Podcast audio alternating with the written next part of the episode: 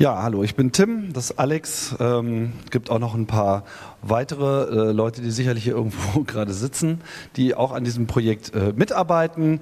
Dieses äh, Projekt läuft ja nun schon seit einigen Jahren und wir, ich möchte jetzt das mal kurz äh, vorstellen. Vielleicht mal so kurzer Check. Wer hat schon mal was von Podlove gehört? Alle? Wer arbeitet regelmäßig mit irgendwas davon? Hälfte. Gut, das ist schon mal eine ganz gute Basis, damit kann ich arbeiten, weil ich war mir nicht so sicher, ob ich jetzt hier die ganze Geschichte nochmal neu erzählen muss oder nicht. Aber äh, vielleicht zur Übersicht nochmal kurz erläutern, was eigentlich bei uns ähm, Phase ist. Wir bauen Infrastruktur, darum geht es, Infrastruktur, also Software konkret, um Podcasting zu ermöglichen. Das ist im Wesentlichen der Podlove Publisher, ein Plugin für WordPress, das sich dort einbindet und das Erstellen und Publizieren von Podcasts einfacher macht. Wir haben den Podlove Webplayer, der am Anfang auch und eigentlich auch immer noch so ein bisschen so ein Aushängeschild auch des Projektes ist, weil es natürlich äh, für Hörerinnen und Hörer so auch das sichtbarste Element ist. Und auch schon vor einiger Zeit haben wir diesen Podlove Subscribe Button hinzugefügt und ich möchte jetzt zu diesen drei Projekten mal kurz erläutern, was da alles so passiert ist.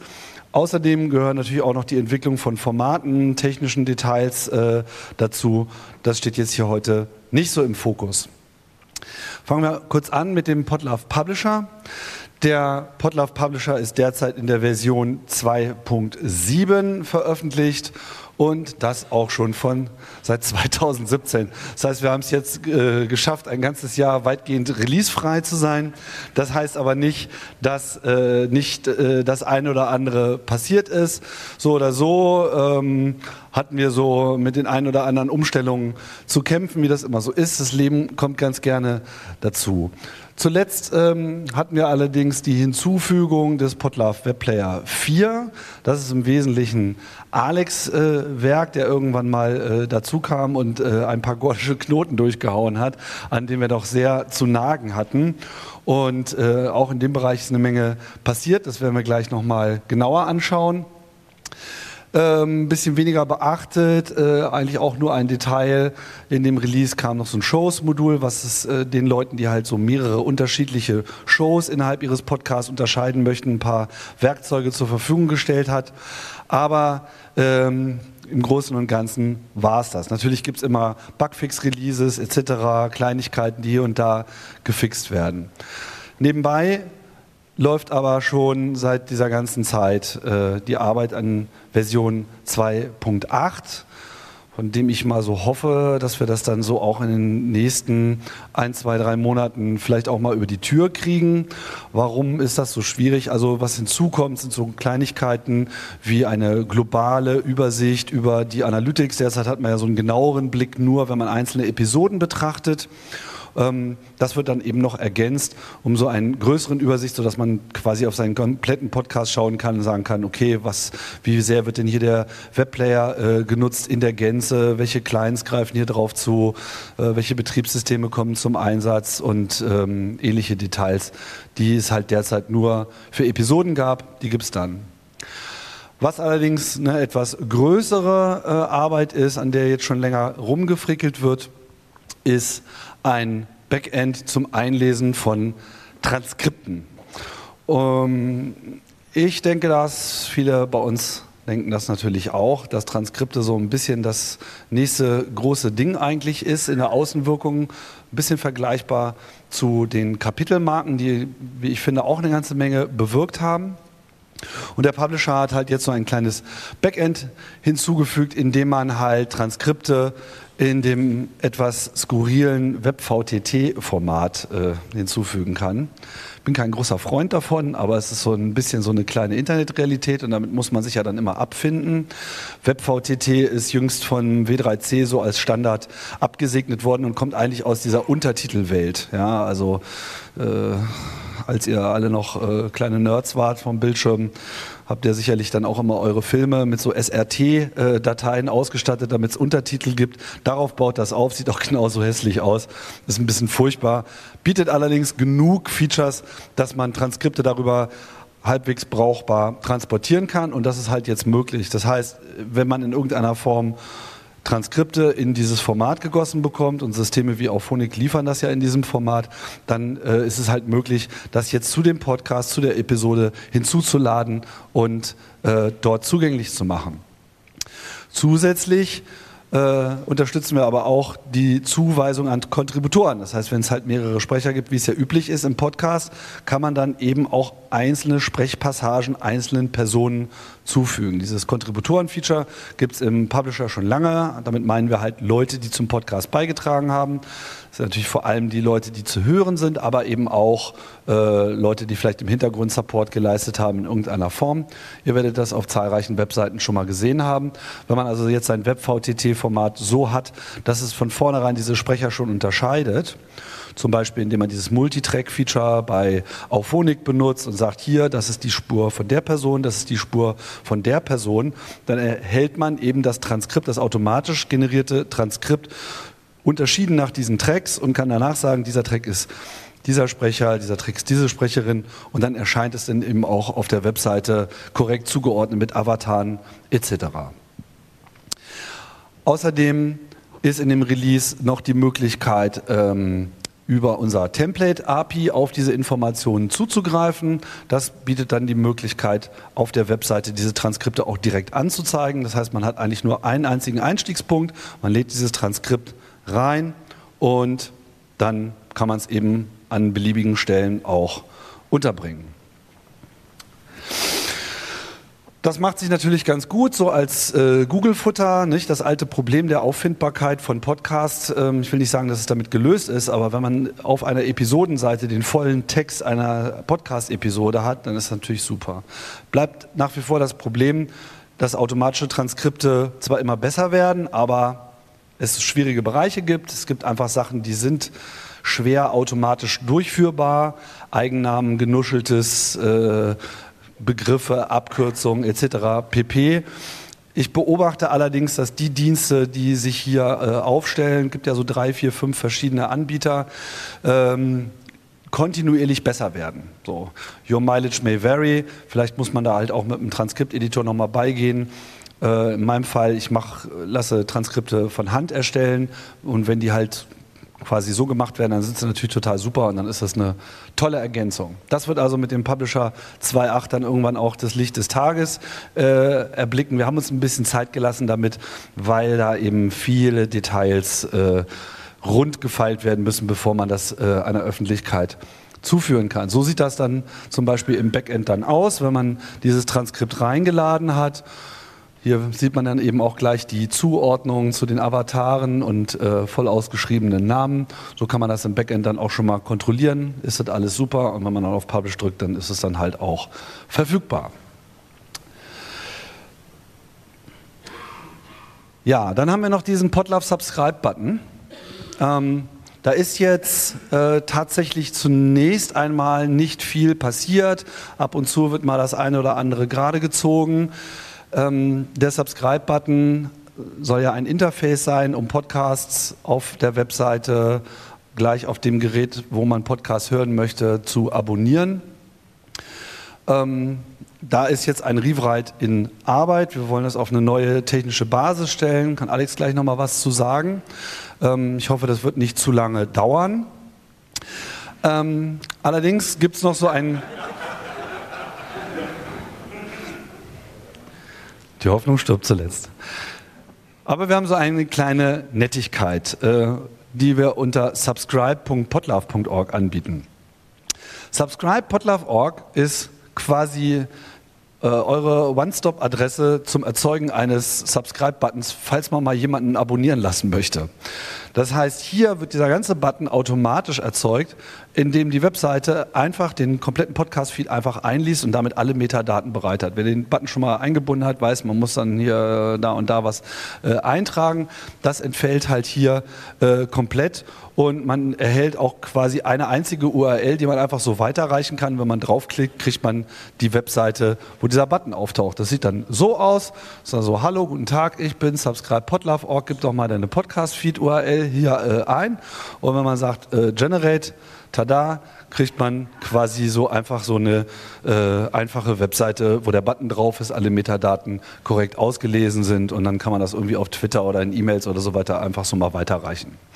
Das ist eine kleine Spielerei, aber äh, da steckt noch ein bisschen mehr dahinter, ähm, wie wir gleich noch sehen werden. Ja, und das bringt uns äh, zum Podlove Webplayer und das erzählt euch mal der Alex. Ja, äh, auf der letzten Subscribe hatte ich ja die Ehre, den Vierer vorzustellen. Ähm, seitdem hat sich einiges getan. Vieles, was wir angekündigt haben, haben wir tatsächlich auch in die Realität umgesetzt. Äh, so zum Beispiel hatten wir auch angekündigt, dass wir einen ähm, H L S-Support mitgeben.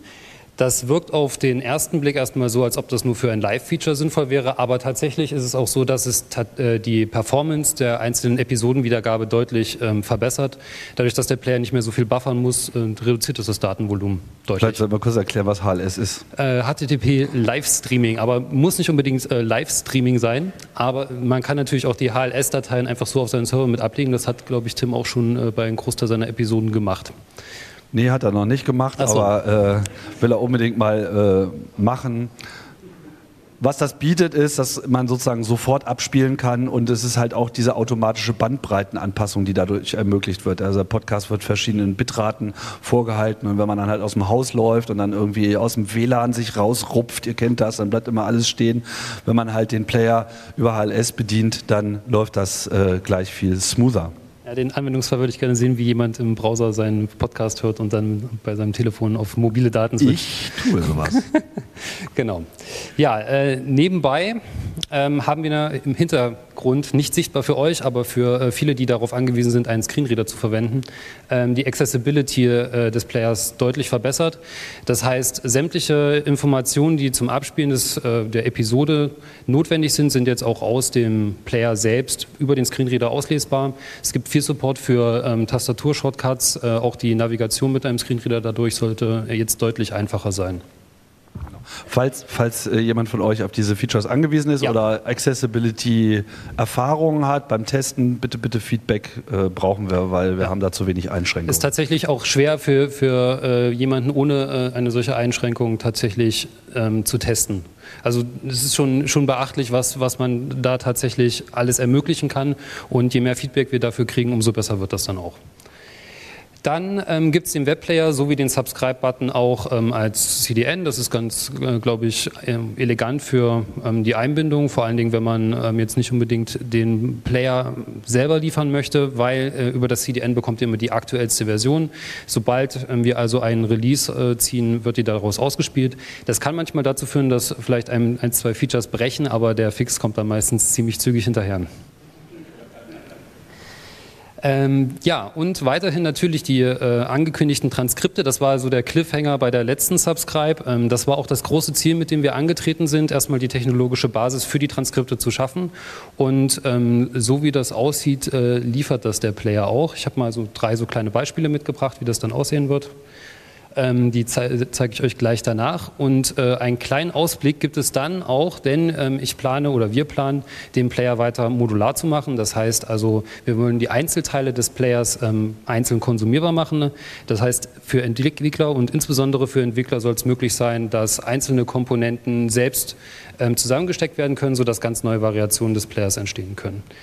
Das soll vor allen Dingen dann ähm, für Anwendungsfälle dienen, die, äh, ja, wie soll ich sagen, deutlich über das, was, was der no- normale Player äh, machen möchte, hinausgehen oder sehr viel spezifischer sind. Aber jetzt erstmal zu den Transkripten. Die Transkripte ähm, haben so drei, naja, so hauptsächlich drei Features. Das eine ähm, ist das Folgen innerhalb ähm, der Timeline. Wie ihr hier seht, wird das Transkript, was gerade äh, ge- gesprochen wird, äh, mit gehighlightet. Der Player scrollt nach. Das, was ge- gesprochen wurde, ist ausgegraut im Hintergrund. Das zweite ist ähm, so ein bisschen die Navigation innerhalb des ähm, Transkriptes. Äh, wie ihr hier seht, kann man ähm, anhand äh, von solchen Interaktionen sehen, wo was ge- äh, gesprochen wurde und bei Klick auf das jeweilige Transkript springt der Player dann an die richtige Stelle und spielt das dann dort auch gleich mit ab. Und das dritte Feature ist die Suche innerhalb des Transkriptes, vielleicht auch so mit das Mächtigste, was man da eigentlich haben möchte, nämlich, dass man einen bestimmten Begriff innerhalb einer Episode nachschlagen kann und dann natürlich genau an der Stelle ansetzen kann, wo das gesagt wird. Ja, so viel zu den Transkripten.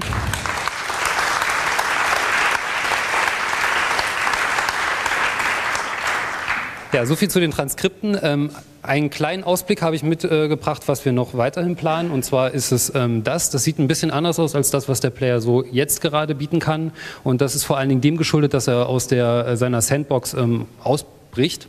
Und unsere oder die Modularisierung, die wir anstreben, wird äh, dann hoffentlich dafür ähm, das ermöglichen, dass man beispielsweise auch solche Sticky-Players ähm, zur Verfügung stellen könnte. Aber da sind dann die Grenzen der Implementierung äh, nicht mehr gegeben. Ja.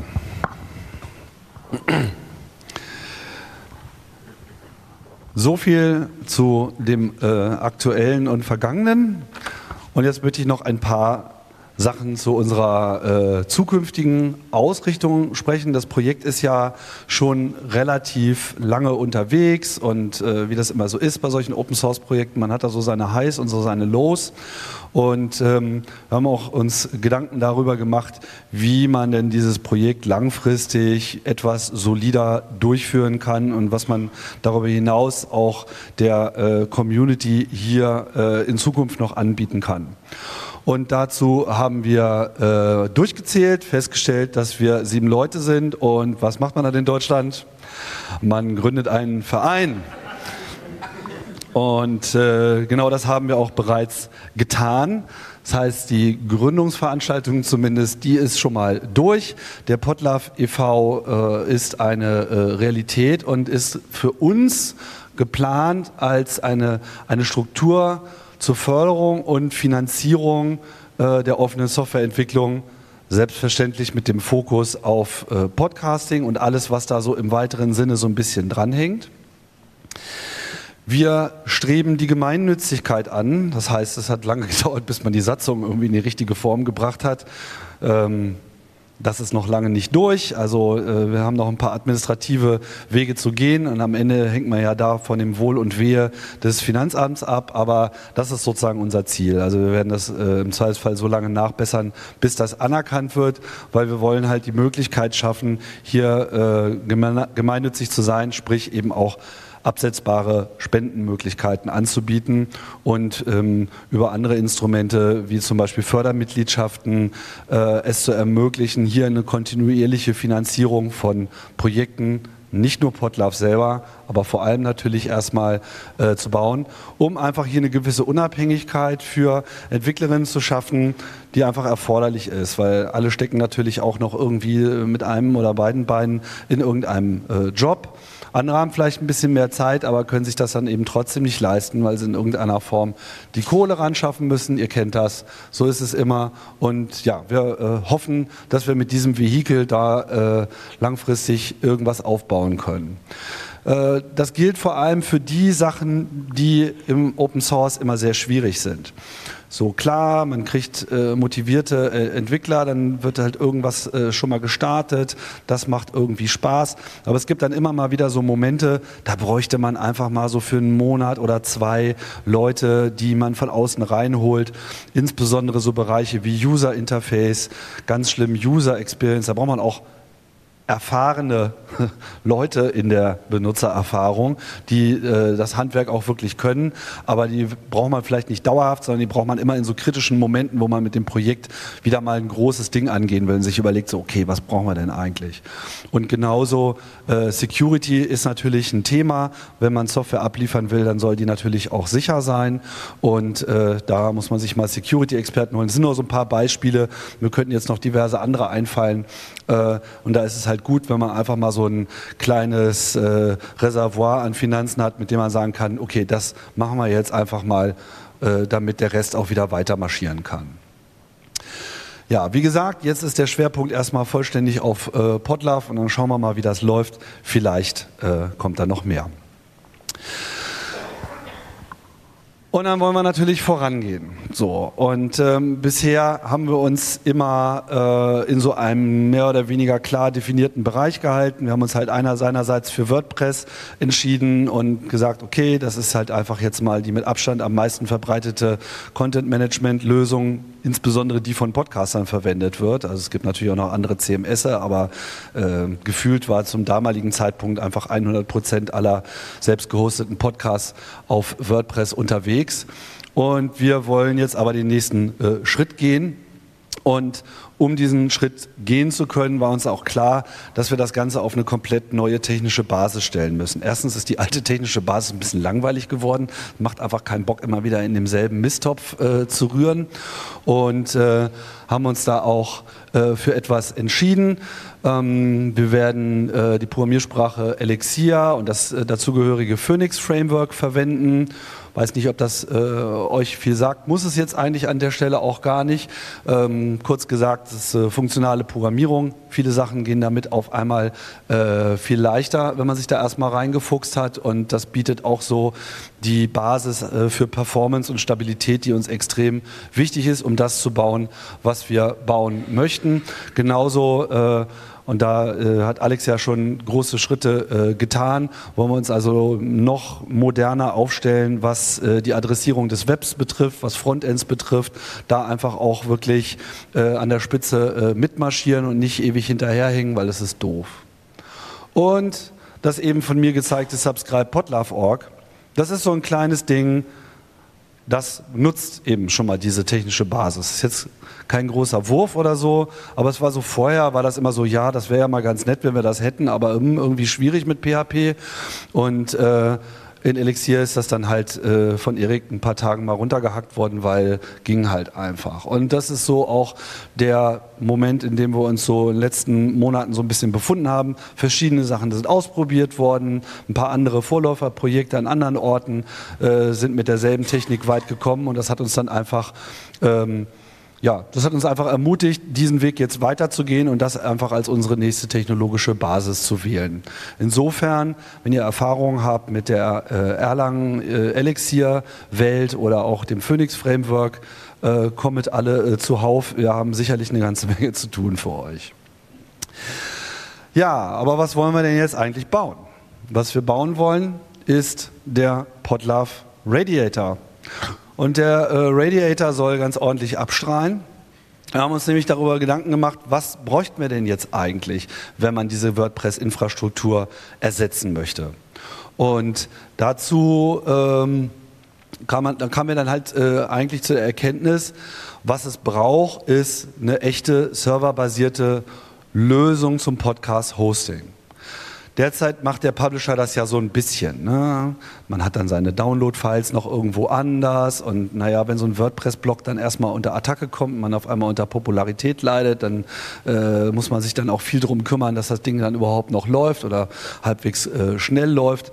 Das waren schon so einige Schmerzen, und letztlich möchten wir also äh, unsere Infrastruktur ergänzen um etwas, was wir so noch nicht hatten, nämlich eine Software, mit der man Podcast komplett vollständig von einem eigenen Server aus hosten kann, und das aber auch nicht nur für einen einzelnen eigenen Podcast, sondern im Prinzip für beliebig viele. Das heißt, was mit dieser Software möglich werden soll, sind so Dinge wie Community Hosting. Ich setze einfach mal einen Server auf, was weiß ich hier, Podcast-Partinnen, ähnliche äh, Projekte, die einfach auch sagen wollen, naja, wir wollen auch einfach äh, den Zugang so leicht machen, wir haben da mal so einen Server, da könnt ihr irgendwie euren Podcast drauf hosten, weil ist alles schon da, klick, klick. Also eine Multi-Podcast-Download-Lösung.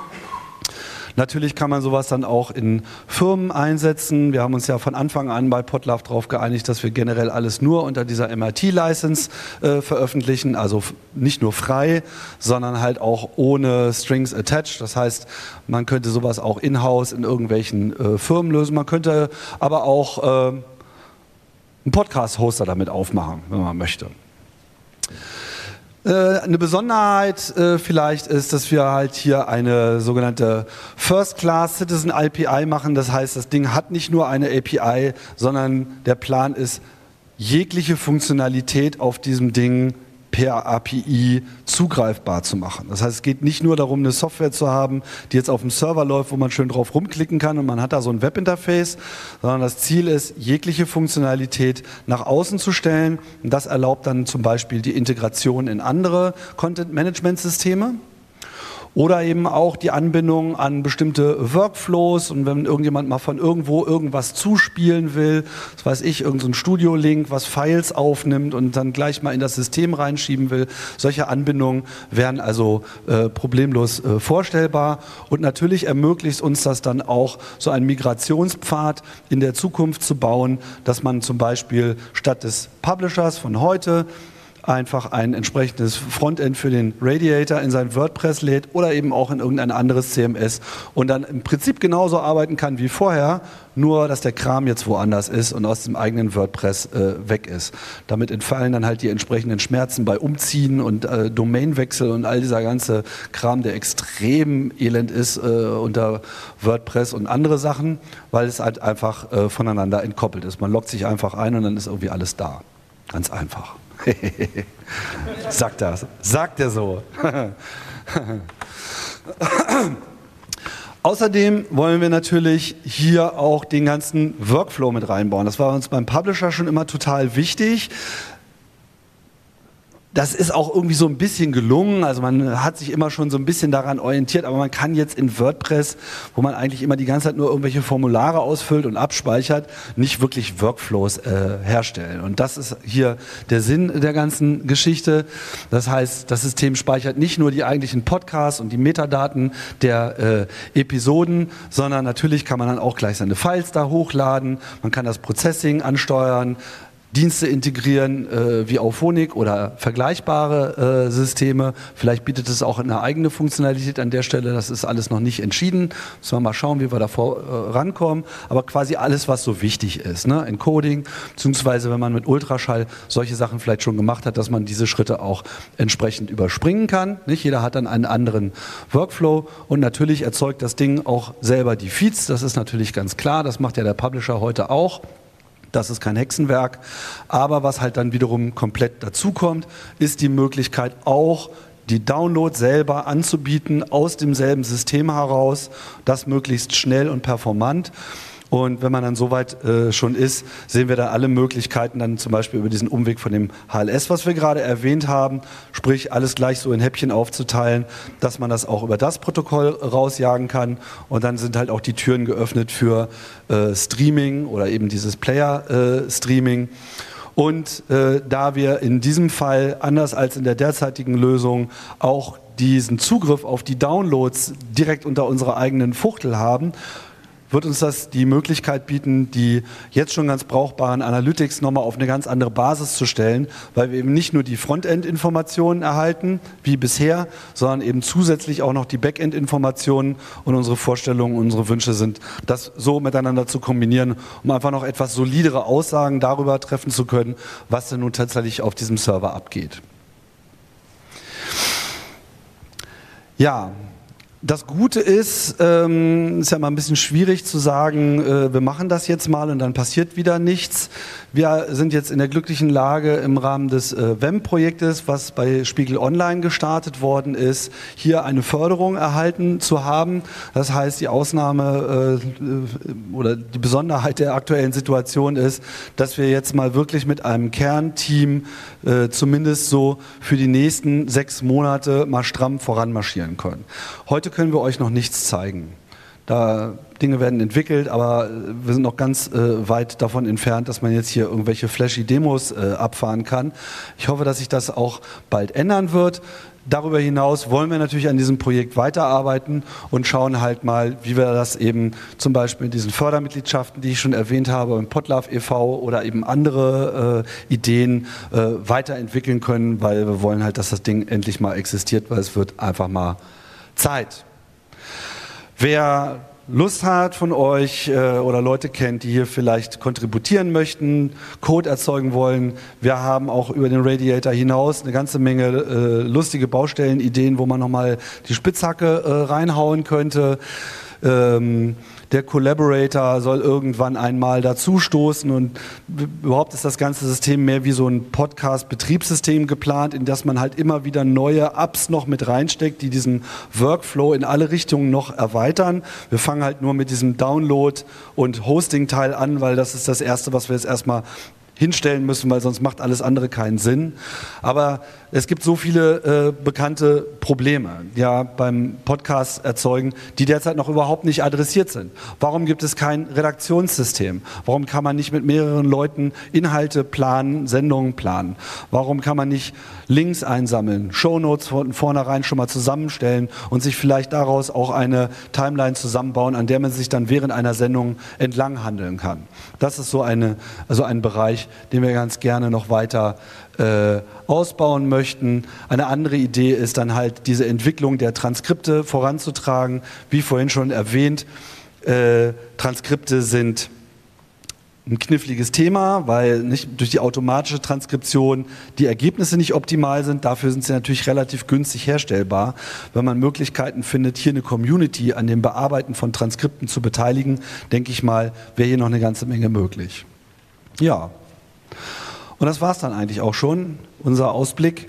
Wir machen jetzt gleich noch äh, Workshops. Wer Lust hat, kann sich ähm, eine Viertelstunde irgendwo in der Sendepause einfinden. Da beantworten wir gerne hier Erik, Dom und alle, die noch äh, da sind, Fragen zu Podlove, also sowohl zum Publisher, so wie er jetzt ist, wenn ihr da Fragen habt, als auch gerne zur Zukunft. Und magst du das ausführen? Ja. Genau, äh, siebzehn Uhr gibt es dann einen äh, U I-Workshop für äh, Entwicklerinnen. Da geht es äh, vor allen Dingen darum, dass ich euch mal so zeigen möchte, ähm, was wir geplant haben für den modularen Player und äh, für unsere U I-Entwicklung im Generellen. Ja, und das war's dann auch schon. Vielen Dank fürs Zuhören.